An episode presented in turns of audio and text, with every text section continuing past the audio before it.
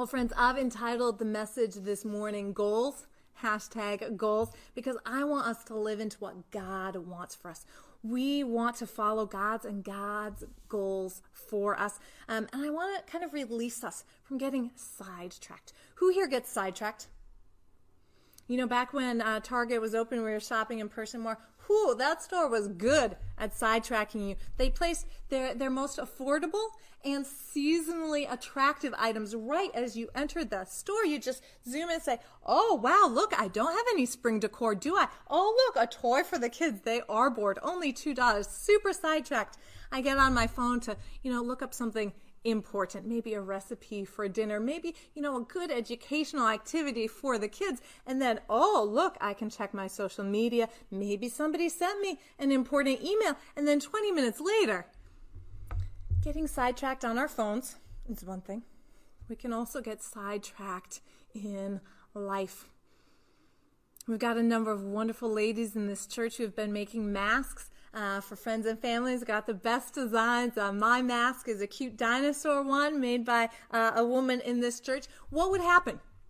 If these ladies go into uh, Walmart, I know it's a gender. Is there any men who are sewing masks in this church? Okay, uh, if one of these ladies goes into Walmart, you know, you got to head to one of the back aisles to get the fabric, to get all all of your supplies, and it's pretty well picked over, and you enter the the front and um, look, beach displays. Why? You do need sunscreen. And those bugs are serious. You get better well you just you better get that I- instead. And instead you you go in well this is what's out front. I i should get this. No. Thankfully that's not happening to these women. And hopefully for us as children of god we are children of god. We get what we came for. We get what we came for. We stick to our goals. That's our inheritance that's our goal as children of God. We're going to look at what God has to say to us about that this morning. Um, we're going to be in the book of Colossians. This is a letter that the Apostle Paul wrote to a church in Colossia about who they are, what their goals is, what they have to live into as followers of Jesus. Chapter 3, verses 1 through 12. Please read with me if you've got a Bible around, Bible app on your phone. Um, I'd love for you to read with me and see the, the words, the text yourself as we turn to Holy Scripture this morning. Uh, Colossians 3, verses 1 through 12. Since you have been raised to new life with Christ, we're followers of Jesus. You have been raised to new life with Christ. Set your sights on the realities of heaven where Christ sits in the place of honor at God's right hand. Set your mind on things above. Think about the things of heaven, not the things of earth. For you died to this life, and your real life is hidden with Christ in God. And when Christ, who is your life, is revealed to this whole world, you will share with him in glory. We totally new life, dead to this world. You have a new life in Christ that's going to be revealed in glory. But lest you think this is all some spiritual, you know, pie in the sky thing. So put to death the sinful earthly things lurking within you. I got some stuff lurking within me, have nothing to do with sexual immorality. Sex is good within the commitment, the boundaries of marriage, impurity, lust, evil desires. Don't be greedy, for a greedy person is an idolater, worshiping the things of this world. Because of these thi- sins, the anger of God is coming, wanting more, wanting desires, wanting more money, this and that. You used to do these things when your life was still part of this world, but now hmm, that doesn't even matter to you. That has no hold, no claim on you. Now is the time to get rid of anger, rage, malicious behavior, slander, gossip, dirty language, the words that come from your mouth are true and pure. Don't lie to each other, for you have stripped off your old sinful nature and all its wicked deeds. Put on your new nature and be renewed as you learn to know your Creator and be like Him. Doesn't that sound lovely? Doesn't that sound refreshing? Doesn't that sound free and good? Be like your Creator in this new life. It doesn't matter if you are a Jew or a Gentile one of these major religious divides. These don't matter if you are circumcised or uncircumcised, barbaric, uncivilized, even slave or free person. That was the biggest divider you could possibly have. These things don't matter. Christ is all that matters, and He lives in all of us. Since God chose you to be the holy people that He loves, you must clothe yourself with tender hearted mercy, kindness, humility, gentleness, and patience. This is what Jesus looks like. He's humble, kind, tender, patient. This is what followers of Jesus look like kind and humble and patient. Make allowance for each other's fault. Bear with each other. Forgive anyone who offends you. We need more forgiveness for offense. Remember, the Lord forgave you, so you must forgive others. Above all, clothe yourselves with the love, which binds us all together in perfect harmony. Our natural habitat is the presence of God. When we step out of our natural habitat, out of the good oxygen, we, we start to struggle. We gasp for air, we flail around, we, we, we, we compensate. We are made to live, not just visit on Sunday mornings. We're made to live in the presence of God and set our heart, heart and our mind on things above. So, what does it mean? to set our heart on things above. Does it mean we think about Jesus a lot? We're, we're always praying, we're thinking spiritual thoughts? Sure. I think when we look at this passage, it means that we see spiritual realities as a viable here and now option for our lives. It, it, means that we, we, when we set our heart on things above, it means that we see an alternate reality for ourselves and our communities, and we choose that. It means that we choose again and again the higher ways of God over the false compromises and dichotomies and choices of this world. It does not mean living the same life spiritually. Look at what it says. It says, You died to this life, and your real life is hidden with Christ and God. We have a whole new, totally different life. If you're around church a lot, you'll hear the phrase, accept Jesus into your life. It's a fine phrase. You know, we want to open our hearts, welcome Jesus in, but we don't accept Jesus into, you know, have a seat on the couch, stay stay there, you know, sit sit there. Jesus is not the, the frosting on, on the cupcake of our life. A better phrase is that actually Jesus accepts us into his life. We don't accept Jesus into our life. Jesus accepts us into his life. We surrender. We give away our rights and our life, and Jesus takes us into himself it totally changes everything. You know, when I got married, I did think that it would change my life in some ways, shared decisions. I married a guy from Ohio, so, you know, it's a possibility that I even move back to Ohio. But he liked me the way I was, and I thought fundamentally wouldn't really change me. I just, you know, have the same life and a good man to come back home to in the evenings. I, of course, certain things I anticipated changing. Uh, you know how some people have a junk drawer in their house? I had a junk room in my house, and it, it, was my bedroom. I thought it was perfect. No one goes in there, no one sees you. You could just throw all your stuff in there. I knew that would have to change. Uh, my family of origin, we ate dinner. It's basically a last resort. It's like 7:45. You've done everything else you wanted to do in your day, and finally, like, well, I guess I've got nothing else to do. I might as well eat dinner. We'd been married for about two weeks. It's uh, 5.30. My husband says, hey, I'm hungry. I say, so am I. Let's eat a snack and keep going with our day. Um, some things obviously changed um, at a more superficial level, but ultimately, marriage and merging two lives has really changed me. How much more? If our life, if our life is accepted into Jesus' life, totally changes us. We have a whole new life, a whole new set of goals. It means that heaven is our goal. Now, they say that some Christians are so heavenly minded, they're no earthly good. But the truth is that Jesus came not to get us into heaven when we die, but to get heaven into us here and now. I've entitled this message hashtag goals because we want to live into what God wants. We want to follow God's goals and purpose for us. What is God's goals for us uh, individually and as a community? Well, good news is we, we know that. Uh, we see a picture of it both in the beginning of the Bible, what God wants for us, His original design, and at the end we see a vision, a prophetic vision of what God wants to bring this world to. Uh, Revelations chapter 21. I'll read it for you guys real quick. I saw a new heavens and a new earth. For the old heavens and the old earth had disappeared, and I saw the holy city, the new Jerusalem, coming down from God out of heaven like a bride beautifully dressed for her husband. And I heard a loud voice shout from the throne saying, Look, God's home is now among his people. He will live with them and they will be his people. God himself will be with them. He will wipe away every tear from their eye. There will be no more death, no sorrow no crying, no pain, for the old order of things is gone. But cowards, unbelievers, the corrupt, murderers, immorals, their fate is the second death. To all who are thirsty, I will freely give from the springs of the water of life. And all who are victorious will inherit these blessings. I will be their God. They will be my children.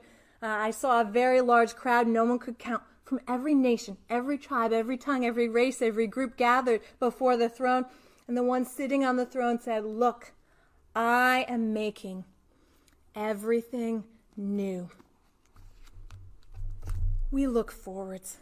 As followers of Jesus, we are about to change. We have a totally new, different life. We want the radical change of your kingdom come, your will be done on earth as it is in heaven. We want our choices to be informed by the realities of what Jesus has done. We set our mind on the things above. We want what God wants. Spiritual realities are actually viable options for us. The key events in our worldview are Jesus' life, death, resurrection, and coming again. This world wants us to live on its terms limited, bounded, choosing between different sins to condone, not moving forward. It's not heaven on earth, not having your will be done. You know, it's just so easy to compromise. You know, I think about, you know, politics, you know, Trump, Hillary, Biden, who's better, who's worse. Like, friends, we are not limited to this sphere. We point forwards. We point forwards. And yes, in November, I will vote, you will vote, but we do not have two choices in life. If we do not lean forwards, who will? If we do not hope and point to something more, who will? You look at everything that's happening in our world today and the uh, violence and, and racism. And friends, we do not have to choose between innocent killings of, of human life and, and, and protests and, and, and looting. Like, who, who lied to you and told you we have to choose which sins to condemn or condone? That is a worldly perspective. We as a church are pro life, womb to, to tomb. Life is a bigger concern than material things. I, with most Christian leaders, support the right to peaceful protest. We as Christians are just as a given against racism in all its forms, structural and systematic. And I'll be honest, sometimes setting my heart on things above, going for the, the God's goal, keeping my mind on, on heavenly things and what God wants, whew, Seems like a lot. We're still working on the basics here. But then I look in Jesus' eyes as he, a melanated man of a persecuted religious group, killed by violent political state, hung on the cross, dying, dead. And when I look at Jesus, broken and beaten, I know what our goal is. It is the restoration of every person to the full dignity and glory as people created in the image of God. And for his people, every group, every race, every nation, to be together with God, dwelling with God in our center, in our midst, where there will be no more crying or pain, for the old order of things has passed away. And when I look at Jesus dying, dead, oh, it seems like a viable option, heaven on earth. What the world needs from us, from you, from me, is to be super clear on Jesus' imperative against racism. Be super clear on God's heart for justice. It's all throughout the Bible. And to hope to lean forwards for more. We want what God wants. Hope is a powerful thing. You know, I know I've been saying to not spend so much time on social media as much to myself as to anyone else. Uh, one of our folks here, Dasha, she posted a great quote from Bryan Stevenson Hope is a superpower. Hope is a superpower. Hope is from God.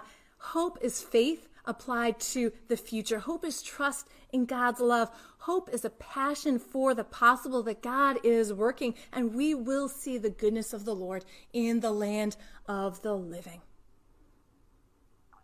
I think about a good family friend I was talking to a couple weeks back, and they're a, a stage ahead of us uh, in their family, and um, her daughter kind of uh, had a, a, decade of uh, you know, uh, making some life choices that were not so ideal. Got got pregnant at a very young age, and it was just uh, incredible turmoil. Um, and um, yeah, the the home was not a, a good place. And uh, she said to me uh, recently, she said, "I thought I always had to choose between making my kid better and encouraging and loving her." In really just the last couple of years, she's learned to point forwards, to not choose between two bad choices, compromises, false dichotomies, but to move forwards in love. And in some ways, not much has changed in her household, but she says in other ways, everything Everything has totally changed. Their relationship has reconciled. Her daughter is coming back to church. They have great times together. There is love enough in Jesus. There are deep wells. The old order of things has passed away. The new has come. If anyone is in Christ, they are a new creation. The old is gone. The new is come. You have been raised with Christ. You I can now walk in love, humility, patience, kindness. We want to set our hearts on things above. We believe in forwards, we live in forwards. As we move into a time of worship, if you want to join me in setting your mind on things above, seeing kind of how this works out, what is God calling you into, um, I invite you, if you want to take a piece of paper and just kind of write down something that you're kind of struggling with. It could be um, personal, family, um, emotional, uh, very much uh, what's happening right now in our country. And um, I think we always do have some of these false dichotomies. We have to compromise, choose which sin we're okay with letting go. Um, but love draws us forwards. What is love drawing you forwards into as you examine that situation in your life? Let the Lord speak to you. See if He's drawing you in to something more in His love, drawing you into forwards. In our church, we will move forwards. We have a strong sense of hope, a new season, revival, even uh, in our, your family, you may have been through some really rough times. We don't have to choose between problems. We don't have acceptable sins. We move forwards into more, into hope. Let's pray as we move into a time of worship here. We want to take on God's perspective, live into His goals, pray with Him, Your kingdom come, Your will be done on earth as it is in heaven. Jesus, we set our mind on things above. We say that what you have done for us, when we look at everything that you have done for us, we believe Death could not hold you down. You rose to life again. There is nothing that your love cannot accomplish in our lives. We look to you for change. We look to you for hope and purpose. Your kingdom come, your will be done on earth as it is in heaven. And we've never done this before. As a family, uh, we've never been quarantined like this. As individuals, we've never faced this particular set of challenges before. As a nation, we've never faced this before with social media, with this and, and that. Jesus, you are leading us into a new season, into a new place. We believe because we have faith in who you are. That's for good purposes. Would you change us? as we lean into the new life that's hidden in you. When you come, it will be revealed in glory. Thank you, Jesus. We love you and we trust you. We settle our hearts right now on you. In Jesus' name.